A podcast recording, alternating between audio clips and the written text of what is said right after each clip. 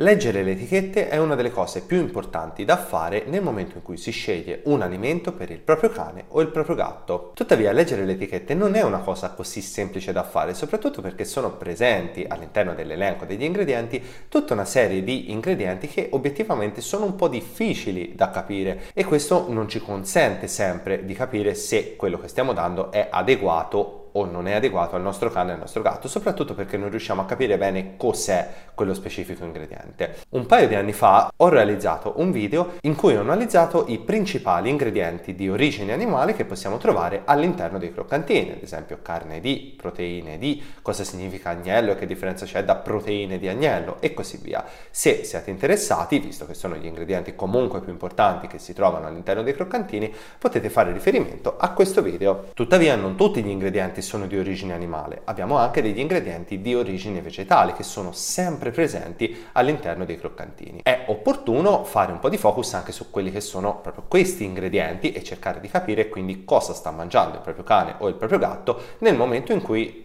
oltre a proteine di pollo piuttosto che suino, nell'etichetta si trova scritto ad esempio amido di, proteine di grano o ancora lignocellulosa o ancora polpa di barbabietola sono tutti ingredienti che analizzeremo nel video di oggi cercando di capire quindi quali sono le differenze tra questi ingredienti, qual è il significato di questi ingredienti e di smontare anche alcune paure che molti proprietari hanno quando trovano ingredienti del genere all'interno del prodotto per il loro cane o per il loro gatto. Buongiorno a tutti, io sono il dottor Valerio Guigi, medico veterinario, specialista in ispezione degli alimenti e nella mia attività mi occupo di alimentazione e nutrizione del cane e del gatto. Il primo ingrediente che analizziamo è l'amido D.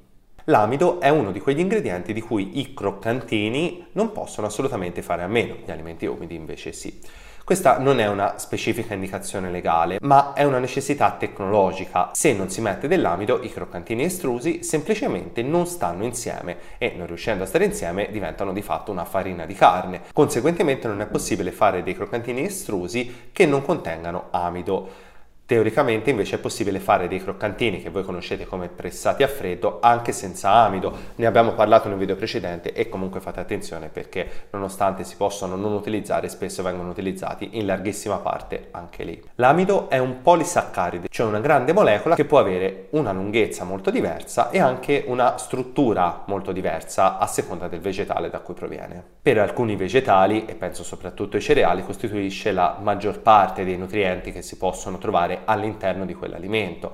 E si può parlare di amido di mais e non di mais nel momento in cui dal chicco del mais è stato separato appunto l'amido dagli altri componenti che sono principalmente concentrati nel germe e sono i grassi e le proteine. La differenza tra mais e amido di mais sta nel fatto che se troviamo scritto mais il chicco è stato inserito tutto intero, se troviamo scritto amido di mais è stato inserito solamente l'amido. Tuttavia dal punto di vista nutrizionale questo non fa una grossa differenza perché i grassi e le proteine in un chicco di mais sono trascurabili rispetto alla quantità di amido che contiene. La definizione legale di amido si trova nel regolamento 1017-2017 nell'allegato parte C.1331. Vengono definite tre categorie di amido. Abbiamo l'amido vero e proprio, che è l'amido estratto tal quale dal vegetale di partenza, Abbiamo poi l'amido pregelatinizzato, un prodotto costituito da amido gonfiato mediante trattamento termico, e poi abbiamo la miscela di amidi, prodotto composto da amido alimentare naturale o modificato ottenuto da diverse fonti botaniche. Da notare che la legge richiede esplicitamente anche l'indicazione della specie botanica da cui proviene l'amido, quindi non troveremo mai solamente scritto amido, ma troveremo ad esempio amido di mais o amido di riso. Da notare che se i cereali contengono grandissime quantità di amido, non è detto che non ci siano altre piante che non contengono contengano amido. Una pianta che contiene l'amido è il tubero della patata, ma anche nei legumi è presente l'amido, quindi è possibile trovare tranquillamente negli alimenti per cani e gatti anche amido di piselli, amido di fagioli o amido di ceci. Voglio far notare in questo senso un errore comune. Spesso molti proprietari pensano che la denominazione grain free significa che nei croccantini non è affatto presente l'amido. Questo non è vero, come abbiamo detto prima, per fare un croccantino è necessario sempre l'amido, quindi grain free, dove grain si traduce in italiano come cereali, significa che all'interno di quell'alimento non sono presenti i cereali, mentre sono presenti altre fonti di amido, quindi è possibilissimo trovare la patata o i piselli che contengono amido. E l'amido, che può avere un po' la struttura diversa, ma è comunque amido, indipendentemente se venga estratto dal grano o dai piselli sempre amido è. Proseguiamo con il secondo ingrediente che generalmente fa fare tantissima confusione ai proprietari, il glutine di mais. Le persone celiache sanno benissimo che il mais è uno dei cereali che non contiene glutine, per cui lo possono mangiare senza problemi rispetto ad altri cereali che lo contengono. E allora com'è possibile che nei croccantini si trovi il glutine di mais se il mais non ha glutine? La risposta sta nell'utilizzare la stessa parola per indicare due cose che sono completamente diverse. Quando si parla di celiachia e in generale in medicina umana, con glutine si intende una cosa ben precisa, cioè un complesso proteico formato dalla prolammina e dalla gluteinina che causa in alcune persone, appunto le persone celiache, dei problemi all'apparato digerente. In mangimistica invece con glutine si intende, come ci mostra questa fonte scientifica, il residuo rimanente del cereale che abbiamo dopo l'estrazione dell'amido, della fibra e del germe. Quello che rimane è di fatto una farina che contiene grandi quantità di proteine, anche se la quantità non è equiparabile, come abbiamo visto nel video relativo alla qualità proteica, alla qualità delle proteine, nel senso che le proteine possono anche essere tante, ma le proteine contenute nei cereali hanno carenza di diversi amminoacidi essenziali per il cane e per il gatto, motivo per cui sono tante ma sono di bassa qualità. In ogni caso, con glutine di mais si intende semplicemente la frazione proteica del mais che paradossalmente non contiene glutine. Nel consumo del glutine di mais però non bisogna avere paura del fatto che il cane o il gatto possa essere celiaco. È vero che esiste una patologia nel setter inglese simile alla celiachia umana, come ci mostra questa fonte scientifica, però il glutine di mais, come abbiamo visto, non è il glutine con cui si parla normalmente della celiachia umana. Per questo motivo non c'è da avere paura che il cane possa manifestare segni della celiachia perché si mangia questo glutine con questa definizione definizione. Le uniche problematiche che possono derivare da questa fronte proteica, una è la semplice allergia al mais, se un cane o un gatto è allergico al mais chiaramente questo prodotto non lo deve mangiare, l'altra è il fatto che si sta aumentando la quantità di proteina grezza ma non aumentando in ugual misura la qualità della proteina grezza come abbiamo visto nel video di cui ho parlato poco fa. Proseguiamo con la proteina D, seguita però invece che da un alimento di origine animale, da un alimento di origine vegetale. Possiamo vedere questa definizione esattamente come quella del glutine di mais, solo non riferita al mais. Si tratta semplicemente di una questione burocratica. L'estratto proteico del mais viene definito glutine di mais, l'estratto proteico di tutti gli altri cereali viene definito proteine D, seguita dalla specie botanica di riferimento. Le specie botaniche sono quelle per cui è prevista una definizione dal regolamento 2017-1017 nella parte C dell'allegato e non possono essere qualunque specie, ma sono specie botaniche ben definite. Sono il frumento, il riso, il lupino, il favino, i piselli e le patate, comprese le patate idrolizzate e le patate fermentate. Da notare che la legge per ognuna di queste specie botaniche riporta il processo che l'azienda deve seguire per poterle denominare proteine D, perché altrimenti potrebbero essere proteine D che però contengono ancora troppo amido, per cui il processo è ben definito e deve essere quello, insomma siamo sicuri che se c'è scritto proteine di frumento frumento obiettivamente sono praticamente solo le proteine del frumento e non ci sono altre componenti del frumento. Le proteine vengono prodotte per macinazione, concentrazione ed essiccazione durante il processo di estrazione dell'amido. L'amido quindi viene rimosso dalla componente vegetale, verrà utilizzato per altri scopi e quello che rimane, che sono sostanzialmente le parti proteiche, verrà utilizzato appunto con questa denominazione. Fa eccezione tra le specie botaniche citate solamente il favino, ma non ci interessa perché difficilmente viene utilizzato nell'alimentazione del cane e del gatto. Anche in questo caso vale quanto abbiamo detto per il glutine di mais. Le proteine D vanno ad aumentare aumentare la quota proteica, la quantità proteica presente all'interno dell'alimento, ma non aumentano la qualità proteica, per cui essendo povere di alcuni amminoacidi essenziali, troviamo quantità di proteina grezza molto alte negli alimenti che utilizzano appunto le proteine D, che poi non corrisponde alla quantità effettiva di amminoacidi che sono presenti all'interno di quell'alimento, quindi sempre fare attenzione anche in questo caso. Proseguiamo con l'olio D che risponde sempre alle indicazioni del regolamento 2017-2017 nell'allegato parte C.22.1. Dal punto di vista nutrizionale gli oli sono costituiti per quasi il 100% da grassi per cui vengono inseriti all'interno degli alimenti appunto per aggiungere una certa quota di acidi grassi all'interno del prodotto. Gli oli non sono tutti uguali come abbiamo visto in un precedente video in cui abbiamo parlato proprio delle varie differenze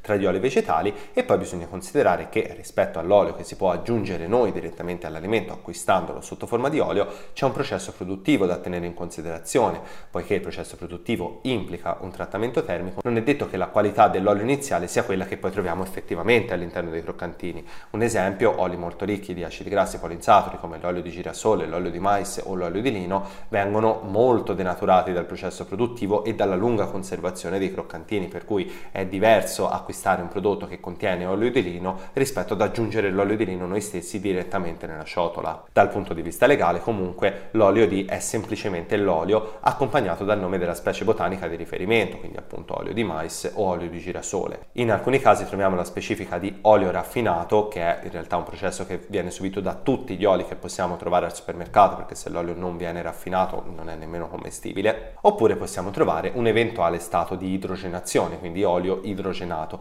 anche se è molto difficile per quello che ho visto trovarlo all'interno dei prodotti per cani e gatti. L'olio idrogenato è chiaramente l'olio che ha subito il processo di idrogenazione, un po' la margarina che possiamo trovare al supermercato. Una denominazione a cui fare molta attenzione è quella di sottoprodotti di origine vegetale. Si tratta di una definizione ammessa da una legge italiana, decreto legislativo numero 360 del 99, all'allegato 3.8.9 e questa denominazione fa parte delle categorie di materie prime per mangimi che possono sostituire l'indicazione del nome specifico del singolo ingrediente nell'etichettatura dei mangimi composti destinati a cani e gatti. Questa non è una novità per molti di voi, anche se magari adesso non ci avete pensato, è la stessa cosa identica che avviene per la denominazione carni e derivati che possiamo trovare nei croccantini di qualità più bassa. La definizione completa, quindi quella che non troviamo in etichetta ma quella a cui fa riferimento la definizione più corta che invece troviamo in etichetta, è sottoprodotti provenienti dal trattamento dei prodotti vegetali, in particolare dei cereali, degli ortaggi, dei legumi e dei semi oleosi. Questo, esattamente come accade per la denominazione carne e derivati, ci rende praticamente impossibile cosa ci sia dentro a questi prodotti. È vero che in linea di massima vengono definiti, non ci posso trovare un estratto di cactus all'interno di questo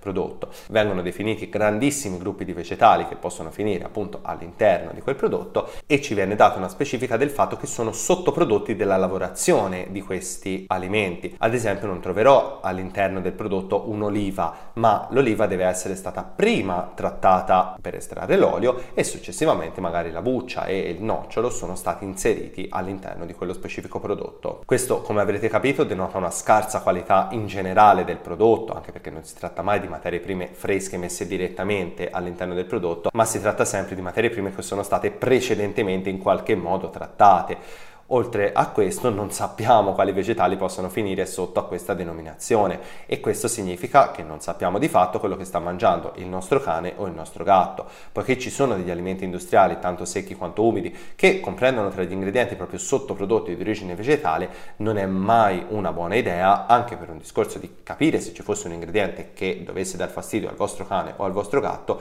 non sapere cos'è il cane o cos'è il gatto ha mangiato fino a quel momento, motivo per cui questo ingrediente in generale è da evitare. Continuiamo poi con la definizione di cereali. Abbiamo visto prima che possiamo trovare l'amido, ma possiamo trovare nella lista degli ingredienti anche il mais o il grano o il riso. Tuttavia è possibile anche utilizzare questa denominazione molto generica cereali. La definizione legale di cereali è tutte le specie di cereali, come definite dall'allegato 2 capo A parte 2 dello stesso regolamento, indipendentemente dalla loro presentazione o i prodotti ottenuti dalla trasformazione del corpo farinoso dei cereali. Qui si restringe il campo alle sole materie prime definite dal regolamento, ovvero avena, orzo, riso, segale, sorgo, frumento, mais e miglio. Ma anche in questo caso non sappiamo di fatto quale cereale stiamo fornendo al nostro cane o al nostro gatto. Quindi esattamente come abbiamo detto poco fa, ritorna il problema degli allergeni. Ricordiamo che tutte le fonti che possono contenere anche poche proteine come i cereali possono essere allergeni sia per il cane che per il gatto. Oltretutto poi qui non possiamo nemmeno sapere se si tratta magari della parte amilacea, quindi l'amido D di cui abbiamo parlato prima, o se si parla della parte proteica, quindi delle proteine D. Di fatto non sappiamo quale scarto precisamente è finito all'interno dei croccantini. Quindi oltre a non sapere qual è il cereale vero e proprio, non sappiamo nemmeno qual è la parte del cereale che ci è finita all'interno. Anche questa si tratta in generale di una denominazione da evitare. Un ingrediente che è un po' una costante in tantissime varietà di croccantini è la polpa di barbabietola. Chi la conosce fra i proprietari spesso la odia perché sulla polpa di barbabietola si dice tutto e il contrario di tutto ed obiettivamente c'è da dire che non è del tutto falso quello che si dice relativamente alla polpa di barbabietola, cerchiamo di capirla meglio. La polpa di barbabietola viene inserita all'interno dei prodotti per cani e gatti soprattutto perché ha un'attività fortemente igroscopica, cioè è in grado di attirare tantissima acqua a sé. Questo ha un effetto ben preciso, ovvero nel momento in cui c'è una grande quantità di polpa di barbabietola all'interno di un alimento, questa avrà un effetto di addensante fecale, considerando che né il cane né il gatto sono in grado di assorbire i componenti di base della polpa di barbabietola. La polpa di barbabietola è legalmente definita al punto 4110 del regolamento 2017-1017. La definizione è questa: prodotto della fabbricazione dello zucchero costituito da fette di barbabietole di zucchero il cui zucchero è stato estratto con acqua che sono state pressate meccanicamente ed essiccate. Praticamente è un sottoprodotto della lavorazione dello zucchero, dalla barbabietola da zucchero viene estratto appunto lo zucchero e quello che rimane, che è sostanzialmente la parte fibrosa, viene pressato e poi successivamente viene essiccato ed utilizzato appunto in mangimistica. Come tutte le altre fibre ha però un effetto sull'intestino e non bisogna mai dimenticare di questo effetto, che non è così terribile come si potrebbe immaginare.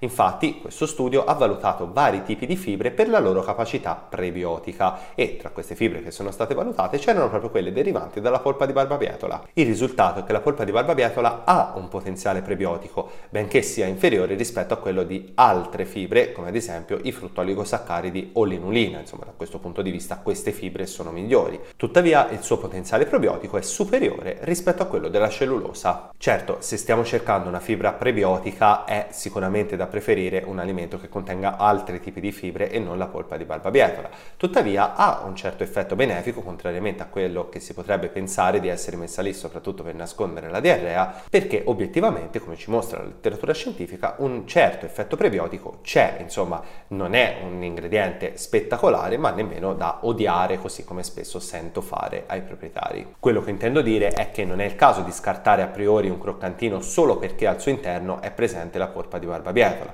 Quello che invece dobbiamo prendere in considerazione è che la polpa di barbabietola lì all'interno c'è effettivamente e questa non è una cosa che va scartata. Un esempio tipico del problema della polpa di barbabietola è il fatto che magari un cane che sta seguendo alimentazione casalinga ha la diarrea per vari motivi passa ai croccantini, croccantini che magari contengono grandi quantità di polpa di barbabietola e la diarrea magicamente sparisce. Ecco, è in quel caso che si va a nascondere la diarrea, quindi a mettere la testa sotto la sabbia per un problema che dopo un po' tanto si ripresenta, perché quando c'è diarrea bisogna cercare di diagnosticare qual è il problema e poi curarlo, non di nasconderlo con la polpa di barbabietola. C'è da dire che nel momento in cui un cane o un gatto sono sani, la polpa di barbabietola non è così terribile come si potrebbe immaginare e anzi ha una certa attività probiotica probiotici e se può essere peggiore rispetto ad alcune fibre che possiamo trovare nei croccantini, in realtà è anche migliore rispetto ad altre fibre che possiamo trovare nei croccantini. Quindi è un ingrediente di mezzo, non ha particolari meriti, ma non va nemmeno, a mio avviso, odiato come alcuni proprietari fanno. Ma se c'è una fibra che è particolarmente odiata dai proprietari, è la lignocellulosa che è sicuramente come fibra peggiore rispetto alla polpa di barbabietola. Su quello ci sono pochi dubbi. Molto spesso viene bollata come segatura natura in realtà non è che sia tanto diverso, ma obiettivamente ci sono tutta una serie di gradi ed è importante ricordare che la lignocellulosa non è segatura, che però può finire davvero nei croccantini con un'altra denominazione. La corteccia del legno è effettivamente uno degli ingredienti che si può utilizzare naturalmente come fonte di fibra, non ha nessuna capacità nutritiva all'interno degli alimenti per cani e gatti considerando che da qualche parte la fibra deve arrivare perché non si possono formulare specialmente i croccantini senza fibra, se non c'è qualcosa che stimola il movimento intestinale, tutta la massa fecale rischierebbe di rimanere all'interno dell'intestino e quindi causare una costipazione. Bisogna però valutare che ci sono diversi modi in cui il legno può finire all'interno dei croccantini. Vediamo quali sono. Il legno vero e proprio, non trattato in nessun modo, viene definito come legno o come fibre di legno non trattate chimicamente. A tutti gli effetti questa è la segatura, perché se non sono stati effettuati dei trattamenti sul legno di origine, ma è stato solamente macinato per poter entrare all'interno dei croccantini, per avere la segatura nei croccantini bisogna trovare la denominazione legno. Abbiamo poi le cortecce definite come cortecce pulite ed essiccate di alberi o arbusti. Non è molto diverso dal legno e integra soprattutto la lignina che è una fibra e che non è in pratica per niente utile nell'alimentazione né del cane né del gatto, tuttavia è un tipo di fibra che può essere presente all'interno dei croccantini, specialmente di quelli che vogliono aumentare la quantità di fibra totale, magari perché sono croccantini pensati per animali animali sterilizzati. Abbiamo poi il carbone di legno, carbone vegetale, anche se personalmente non l'ho mai visto nelle formulazioni per cani e gatti. Viene definito come il prodotto ottenuto per carbonizzazione del materiale vegetale organico. Si tratta quindi di fatto di legno bruciato che dal punto di vista nutrizionale è fibra. Abbiamo quindi la lignocellulosa, vediamo la definizione. È un prodotto ottenuto per lavorazione meccanica del legno grezzo essiccato naturalmente e costituito prevalentemente da lignocellulosa. Infine, perché le trattiamo insieme, abbiamo la cellulosa, definita come il prodotto ottenuto per scomposizione, separazione della lignina e ulteriore pulizia di fibre vegetali di legno non trattato, modificando esclusivamente mediante lavorazione meccanica. Le ultime due varianti, una meno raffinata che è la lignocellulosa e una più raffinata che è la cellulosa, fanno riferimento allo stesso nutriente, sono costituiti per la quasi totalità da cellulosa, che è dal punto di vista nutrizionale una fibra. Si tratta di una fibra che non ha una grande attività nell'alimentazione del cane e del gatto perché l'effetto prebiotico, come abbiamo visto prima, è praticamente nullo e né il cane né il gatto sono assolutamente in grado di digerirla. Per questo motivo viene trattata come fibra insolubile. Della differenza fra fibra solubile e fibra insolubile ne abbiamo parlato in un precedente video che vi invito ad andare a vedere se siete interessati nello specifico alle differenze, ma per quanto riguarda la fibra insolubile l'unico motivo che ha di essere è quella di essere messa all'interno dell'apparato digerente per stimolare la peristalsi, quindi per stimolare il movimento intestinale ed aiutare il resto degli alimenti ad uscire dall'apparato digerente attraverso la defecazione. La fibra è presente in generale sempre nell'alimentazione sia del cane che del gatto, per cui potendo scegliere una fibra è sicuramente meglio scegliere la cellulosa rispetto al legno alla secatura vera e propria, però non ha nessuna attività particolare. La potete trovare negli alimenti pensati per animali che devono perdere peso che non devono mettere nuovo peso, quindi può essere un ingrediente inserito proprio per cercare di far assorbire meno nutrienti a quel cane o a quel gatto, facendo scorrere più velocemente i nutrienti. Se chiaramente i nutrienti scorrono più velocemente all'interno del tubo digerente ne vengono assorbiti meno. La potete trovare inoltre in croccantini particolari che sono pensati per animali soggetti alle costipazioni, per cui cui animali che hanno difficoltà a defecare, aumentare la quantità di fibre insolubili permette di aumentare la velocità del transito intestinale e di conseguenza prevenire appunto le costipazioni. Da notare che nulla vieta di aggiungere della fibra insolubile noi stessi, ad esempio utilizzando degli ortaggi come i finocchi che ne contengono parecchia, senza prendere prodotti specifici che magari abbiano una qualità particolarmente scarsa. Tuttavia il motivo per cui questi ingredienti possono essere presenti all'interno dei croccantini appunto è questo. Certo è che se avete un cane o un gatto tendente alla diarrea e acquistate un croccantino contenente cellulosa magari in alte quantità, sicuramente non gli farà bene da questo punto di vista, quindi la valutazione del croccantino, oltre a conoscere gli ingredienti, che è sempre una cosa di base, va fatta necessariamente e sempre in relazione a quelle che sono le necessità specifiche del singolo cane o del singolo gatto. Bene, io spero che questo video sia stato utile per capire un altro gruppo di ingredienti che possiamo trovare all'interno degli alimenti per cani e gatti. Eh, se avete qualche altra curiosità, qualche altro ingrediente che non conoscete, fatemelo sapere in modo che ne possa raccogliere un altro gruppo e poi fare un nuovo video simile a questo e all'altro video che avevo già fatto in precedenza. Voi che cosa ne pensate? Avete mai notato la presenza di questi ingredienti nelle etichette degli alimenti per cani e gatti? Avete acquistato magari dei prodotti proprio perché avete trovato uno di questi ingredienti oppure li avete scartati perché avete trovato uno di questi ingredienti? Fatemelo sapere qui sotto nei commenti di YouTube oppure potete farmelo sapere sulla mia pagina Facebook Valerio Guigi. Io vi ricordo che se siete interessati a una consulenza nutrizionale, una visita veterinaria, una dieta casalinga formulata direttamente da me, trovate tutti i recapiti qui sotto nella descrizione del video. E detto questo io vi saluto e noi ci vediamo al prossimo video.